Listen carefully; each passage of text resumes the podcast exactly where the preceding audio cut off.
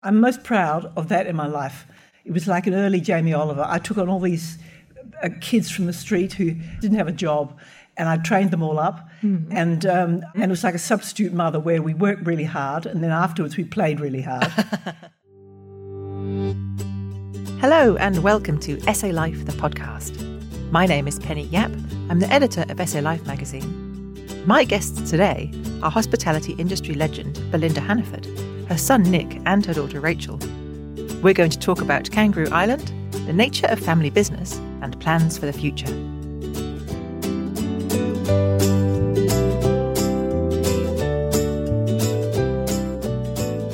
Belinda, hello. How are you? I'm very well. Lovely to see you. Good to be here. Belinda, let's take a trip back in time.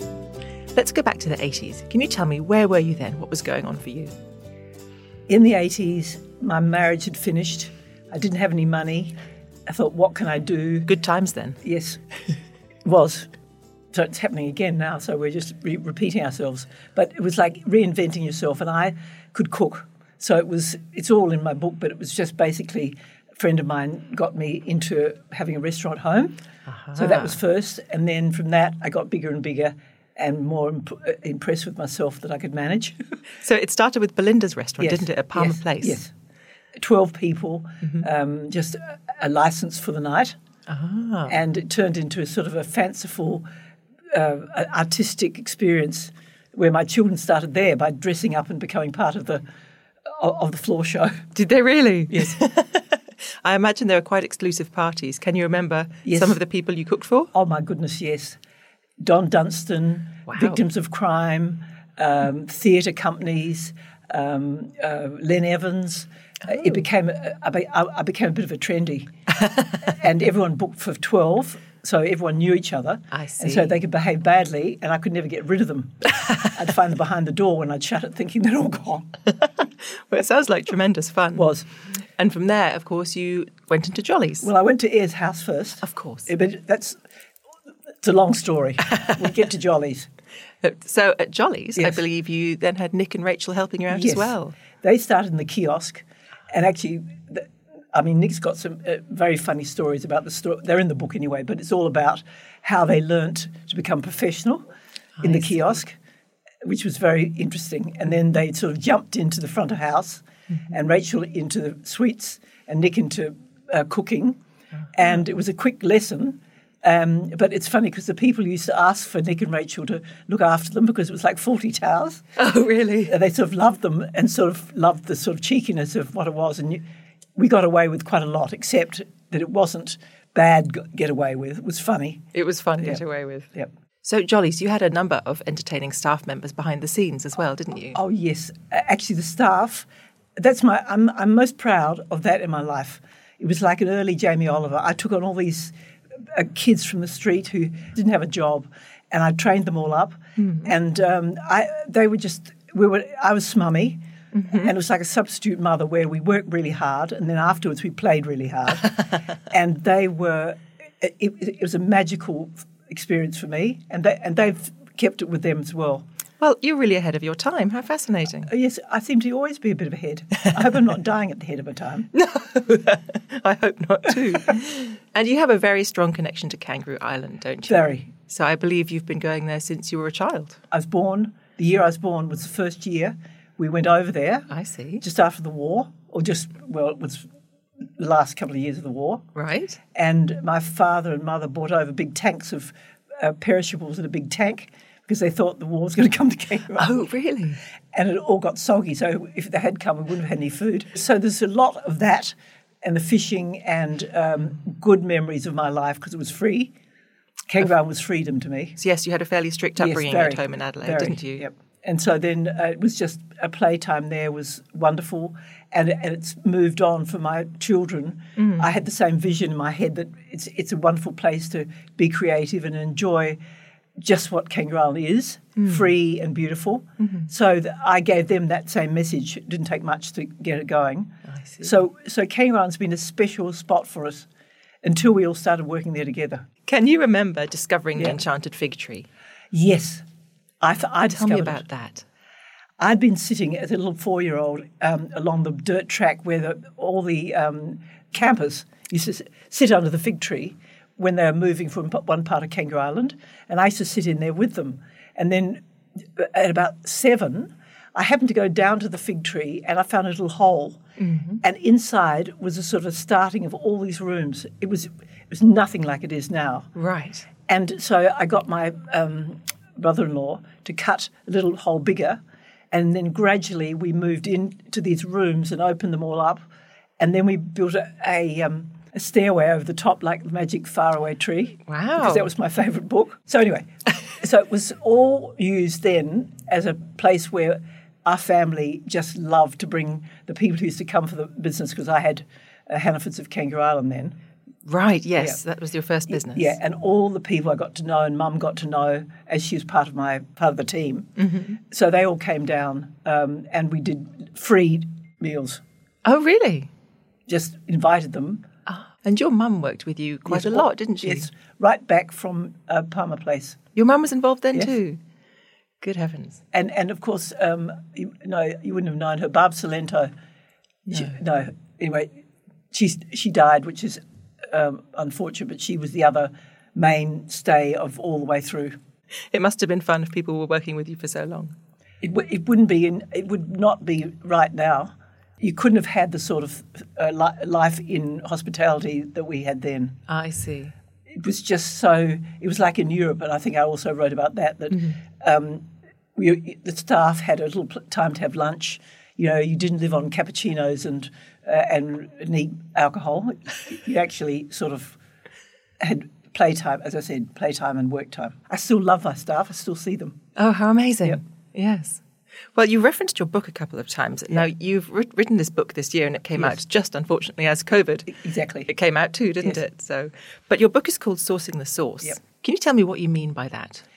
Well, source in food Yes. is symbolic in source, which is the richest, which is the richness of life. The source, the source is the, the core, the essence of everything. Yes. And sourcing it is looking for that source in, in us. I see. And I've got a lisp, source. You're sourcing your personal source. and I'm sourcing the source of everything. Ah, okay. So that was the that's how it started. I see. But it did come from Back to the Source, which was a community program I started on Kangaroo Island. And then the sourcing the source was more about food and creativity and finding who the person is within us. How wonderful. A bit scary. Bit scary.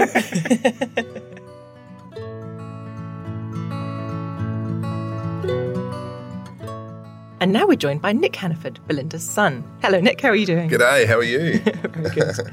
so, Nick, we've just been talking about Kangaroo Island, and I believe you must have lots of memories of your early childhood there too. yeah, look, I love Kangaroo Island. It's um, it's got a lot of different memories for me because I, I grew up there, went to school, so I really, you know, was a part of the community there as a young Oh, really? kid growing up, kicking around in the sand hills and playing on the road and, you know, doing all the things you do. And then as I got older, um, we used to go there for family holidays, and Mm. um, my mate, we were lucky to have an amazing house right on the edge of the cliff. How and wonderful. it was just those days of that real feeling of freedom and and ex- exploration as a young kid and and and then a, a, a teenager and then you know a young adult. Um, and just each time along the way as you sort of evolve through life and, and and those times Kangaroo Island was a really amazing grounding sort of place to be where you can connect at different levels and explore your own growth and friendships and and even the challenges you know that you face it all seemed to be okay on kangaroo island. It was just that connection to nature. Um, you know having fr- mum was and dad were great with you know having friends over and coming down. And in those days the, the school holidays went on felt like forever. And we drove the, the adults mad you know we would be kicked out of the house and and we were literally out you know barely came back for anything until the sun came down. In many ways it's uh, it's an amazing place How amazing. Yes, I think there must be something about the island nature as well, just a, a different psychology perhaps of, you know, you are on an island separate to the separate to the real world in many ways. Well, I think that's the magic of Kangaroo Island that sort of make uh, it feels like you're actually going and travelling a bit of a distance, and so it's a destination that you have to plan for, and you know once you get there. Um, it does its sort of magic on you in a way. We we have a lot of guests who come and uh, you know highly strung. This is when the, you know from around the world when they could travel at, at mm. lifetime private retreats, and they would come and very you know okay, well I've got a conference call with America at two a.m. in the morning and blah blah blah. One day passes and suddenly those things are not so important, and you see mm. their whole body language sort of sink and relax Oh, and fantastic. their tone and who they are as you know over three days they become mm. different people so I, look i think that's the power of nature i think it's uh, but there is a spirit of kangaroo island that i think is that i connect to and mum certainly does uh and, and rachel too all in different ways yeah Oh, how lovely! Hmm. And more recently, you mentioned lifetime private retreats. So you've you've made your own business there as well. Yeah, look, it, it sort of, mum started with a, a bed and breakfast uh, sort of accommodation there, and then I came in and sort of uh, with different eyes and, and thought, look, let's go for this really high. Actually, it was Rachel and I started the business together, so that was fantastic. Yeah, we thought, great idea. Sister and brother, let's go and run a business. And it was an absolute worst thing we'd ever Oh, done. no, you know. really? I mean, you know, what, what do they all say? Don't mix family, business, Ah, yes. pleasure should all be different things. No, we didn't listen. We just thought, no, I, let's family, let's just support each other in the whole thing. And it was, a, look, it was a real challenge and hard for Rachel and I as brother and sister And me. Mm. and mum. Oh, Yeah, really? Absolutely. You know, she found that very hard too. Ah. You know, Just watching them suffering.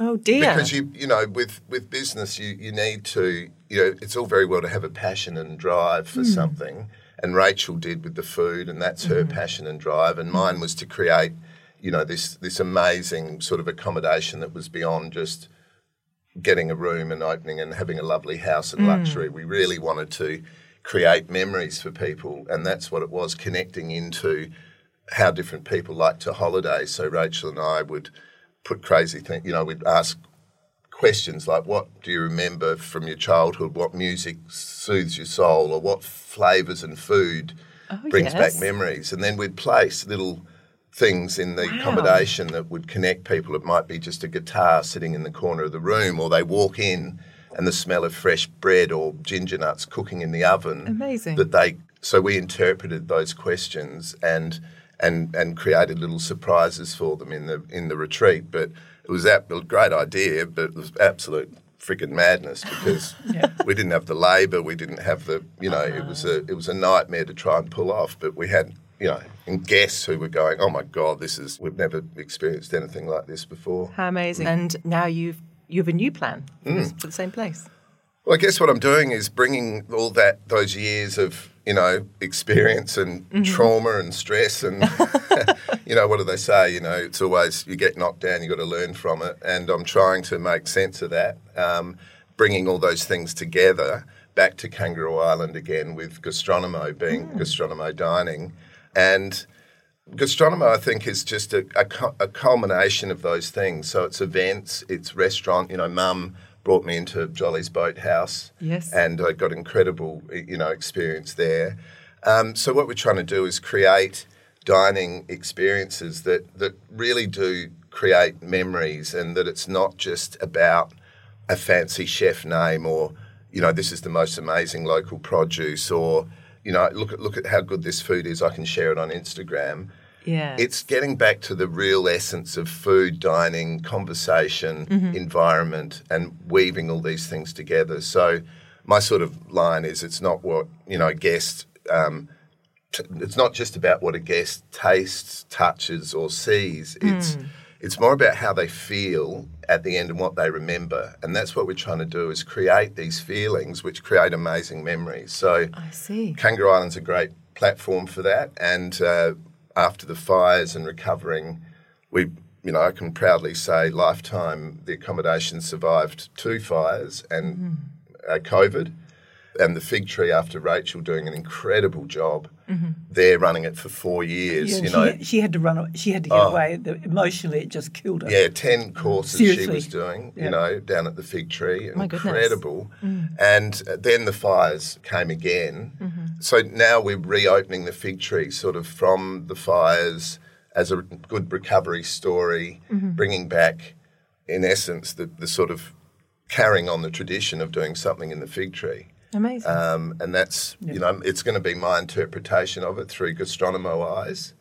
So uh, Rachel did a fantastic job when mum, mum was there doing her thing as in your early adult life. And you- now we separate and now- happily, so we can do our own thing and not argue with And each now, other. yes, anymore. we've separated all our family separately out of business. Yes. We've we've That's pulled the it. cleverest. Yeah, that's we've pulled everyone out separately, so we're not involved in businesses anymore with Mm-hmm. the family.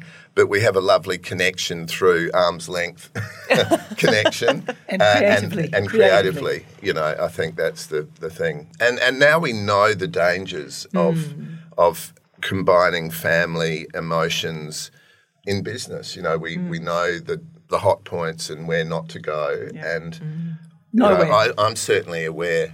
Hey? we don't want to go anywhere in No. business. No, well, we don't. That's it. I mean, that's it. We don't. Yeah, Been there and done that. yeah. But just touching back to gastronomo Yeah. for a moment, I've heard that you're going to ask people to leave their social media while they're with you, just to have a blackout on those pesky mobile phones. Yeah, look, uh, look, it's just something that. I didn't know that. Good. See, I don't know anything. just shows you I That's don't know right. anything. Well, you're not at the boardroom No. now because you're not in business. okay. Isn't that good? All right, we'll do it. So yeah, look, what that that connects back to what I was saying before about we want to have you know connected experiences. Hmm. You know how often you know in this life we're flat out, we're running around, time Mm-hmm. Every day, schedules yes. on phones, on social media. So the idea is that we ask guests when they come to not take pictures, um, not share on social media for two reasons. One, we just want people to connect with what's happening, you know, Be in the not- moment. and be in the moment. You know, we don't get times to be like that. So I think that was that's one of the reasons, and the other two, I I believe in discovery and you know mystery and people discovering things at mm-hmm. their own time in their own way and their own pace. Now, hmm. if you have months of people sharing stuff on social media and saying, "Look at this," and every detail, showing every detail of every everything we're doing, Yes. then you're going to come with a certain expectation of what mm-hmm. that event's going to be Mm-hmm. through the eyes of that person and the words that they use. So it's not us trying to be smart and just going dark on social media. It is a part of just um, wanting to create those memories and create something that's you know different for everybody and, and and get rid of the distractions. So that's why we've we've done that. And we've we've got fantastic chefs who are going to come over and hero. So we've got our main chef who will run through the whole season. Um, so we're open from the 11th of December right through to the end of April, and uh, the fig tree will be open. And then through that, every six weeks or so, we've invited different chefs to come and give their interpretation of the island, the food, the fig tree, the history through a menu that they create for one special lunch or dinner. So um, that's been supported by the South Australian Tourism Commission. They've they've helped us put together the chefs program, which we're calling the chefs program. Okay. So we've got Simon Bryant coming, Oh, uh, really? Duncan Welgemoed, and um, Emma McCaskill. So Oh, they're going to be our chefs coming over and, and playing with us on Kangaroo Island with the food and the fig tree. Mm, oh, how exciting. yeah. Sounds like tremendous fun. Yeah. I yeah. look forward to it. Well, that's it. We do want to have fun. we want to have fun through all this, don't we? yes, and we have to promise ourselves we will, particularly you. Yes. Now we have Rachel Hannaford joining us over the phone. Rachel, I'm here in the studio with your mum and your brother, but where on earth are you? Um, I'm actually uh, on the beach in um, Puerto Vallarta in Jalisco, Mexico. Oh, wonderful. How long have you been over there? Um, I've been sort of semi stranded in um, Puerto Vallarta since I think it was about February. oh, wow. So, what's that, about six months roughly? Like, it's not, not a bad place to be stranded, I have to say. It sounds like it. now, uh, I, I Yeah. believe you do have plans to come back, though, and your mum has been hinting that you have plans for a new venture when you get back. Yes, yes. Um, well, obviously, they're, they're very much just plan, uh, not plans at the moment, more sort of dreams and uh, concepts and ideas um, because it's hard it's hard to plan dates and things at the moment because I'm not sure. Trying to get back by um, December or January, I think. So uh, won't be anything for this summer, but starting early next year, hopefully. Oh, I see. Can you tell us any more about what you're hoping to do? Um, well, I'm hoping to do something initially in Adelaide. It'll be something to do with food, but I, I've I've gotten a lot of ideas from what I'm experiencing and what is kind of unique in Mexico, but obviously sort of changing in something that fits into the the food landscape in Adelaide. So Mm-hmm. uh, it, it's a food it's a food idea at this stage, but um, they have they have little restaurants here um, called Cenadurias. It's like a dinner house Ah. uh, where people it's almost like going to somebody's house for dinner. And I think I don't know if Mum's talked about it yet, but doing dinners at home and things like that um, because of COVID. I don't know the idea of not not so much home cooking, but oh sorry, but very unique. Um, you know, kind of because people want to have something a bit more glamorous or exciting at home because it's harder to go out to restaurants. Mm. And I mean, cooking has, of course, always been your passion. So now you're taking that passion into people's homes. Yes, yes, something something along those lines. Yes, at this stage, but something incorporating really interesting food as well, I suppose. Hmm. I love I love the Mexican food, but probably mixing. You know, I love Asian food as well, but yeah, something that's unique for Adelaide, I guess. I think that sounds very exciting. I look forward to trying it. And do what's good for me is she's done all her, her professional cooking life ma- ma- mainly in Melbourne, I see. and I don't think Melbourne's the place to go at the moment. But I'm saying that Adelaide, she's going to use it as a as a core idea and really work there for a while for a change, and hurry up and do it. Yeah, I, think, I mean, I think every, everybody's looking for something because I think no one ever had in their thinking about being restricted to go to restaurants prior to the pandemic. So it's it, it sort of caused people's creativity to go in different directions, and um, it, and it, I'm trying to see it as a good thing, not a negative thing, because you know there's so much more exciting things that can be done. Um, as a result of this, you know, to do with using the outdoors, and in Australia we have beautiful outdoors and beautiful climate and nice air quality. So, you know, why not take things outdoors a bit more? I love what you're saying about that whole concept of using this time with COVID and everything else, and where people are to, to recreate uh, what you're talking about. I think it's really important, and Adelaide could do with you now. Okay, Yes. not Mexico, not Kangaroo, Island, but. Adelaide for the time being. Well, That's your everyone, eat, everyone eats outdoors here all the time anyway. That's why it's, it's probably a lot easier in, in Mexico to Yeah. avoid uh, breathing on people while you're eating. But we've just got to figure out ways to do it back in back in Adelaide and back back in Australia. What do you nice think, Nick? Excellent. Yeah. yeah. Well, 2020 was, of course, a year that began with a devastating bushfire on Kangaroo Island, and then COVID came in as well. It's been a difficult year for you both, hasn't it? But it sounds like it's going to end better than it began. Yes, I went into this scary area of thinking I'm the only person who can change anything here. Everyone's run away. I've got to sit in my house. So what do I do? And that's how I got to this idea of one on one, cooking the most unbelievable meals at home, sitting outside, creating something that I was loving coo- cooking, and asking someone to talk with me. I with me. see. So that started a little thing uh, which has gone on, like add another person in and then another person, a random. I've called it random rendezvous because it's not about people that you know particularly. It's a mix of people who are all looking for something to say Interesting. outside just, oh, this is all awful. I see. So this is a little bit of community engagement Yes, you've been creating. It's, just I want to do some uh, community ideas of just cook, cook, Well, talking about things uh, at uh, a talking time about where real it's hard. things and me cooking some food and letting them come along. It's not a paying thing. It's just come along and it's like a, a community program.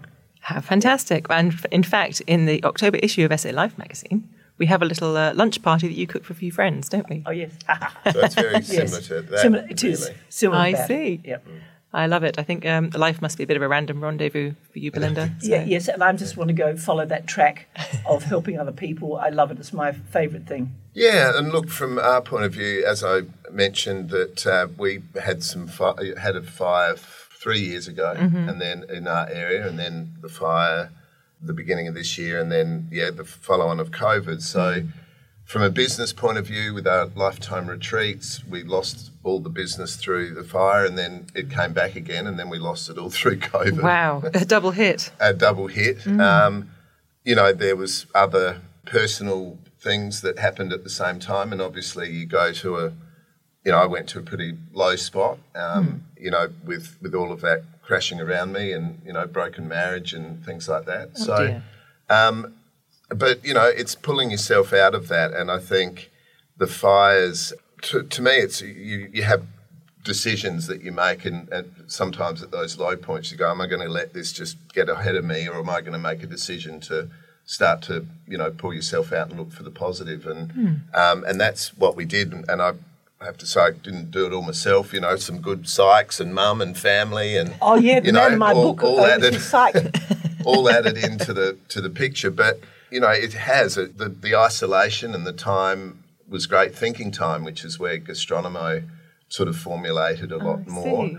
And also, a bit of a silver lining now is that um, we're ninety eight percent full um, at the lifetime private retreats Amazing. because people, the, you know, South Australians have been amazing. You know, they're getting out. So we've never been that busy at this time of year.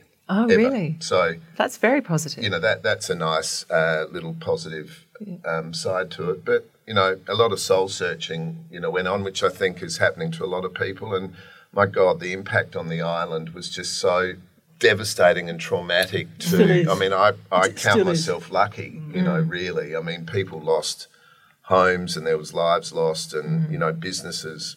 You know, like Depression. You know, and yeah, look, It was tragic. really rocked the islands the community and in a small island like that, which is different to a community that's connected, you know, like a suburb on the mainland, because you have a you can flow in and out and people can flow and that sort of connection is a bit more. But when you're isolated on an island after fires and the trauma and then COVID and that lockdown, I think it I think it would hit the island community um, in a far greater way. Um, I agree. I'm sure you're right. Yes. I mean, I've got no statistics behind that, but you know, I, I feel that that do you do you think there are brighter times ahead for Kangaroo Island? Is there a sense of optimism over there now? Oh, look, absolutely. Look, absolutely. Um, I think one of the, the things that I, which was challenging at the time when we we're coming out of fires, so if we're talking about fires, is that it obviously went all around the world and, you know, the devastation of fires and mm. catastrophic and wipeout of wildlife and the damage that that did to the Kangaroo Island brand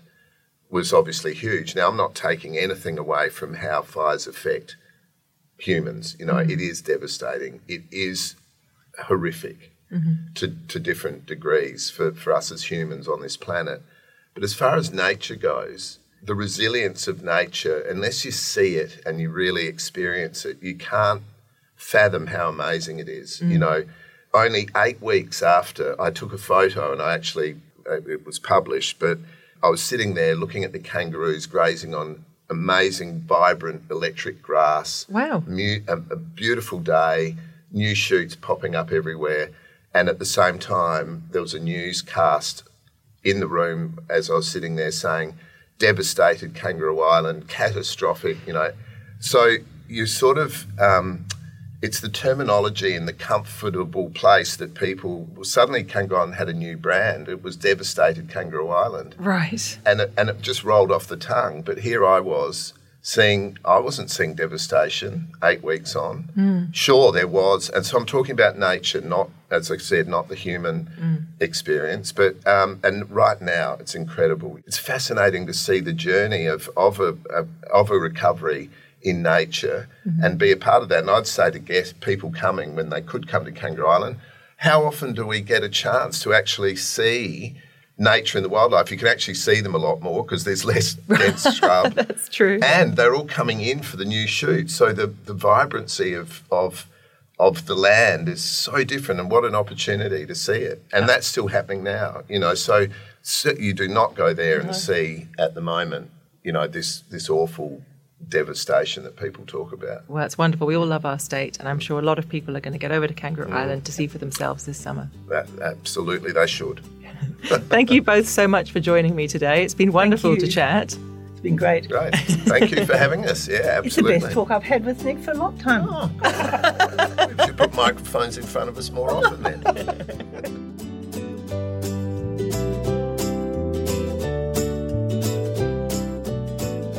Thank you for listening. You can join Belinda for a lunch party in her own home in the October issue of SA Life magazine, out now. Or for more details, go to our website at salife.com.au.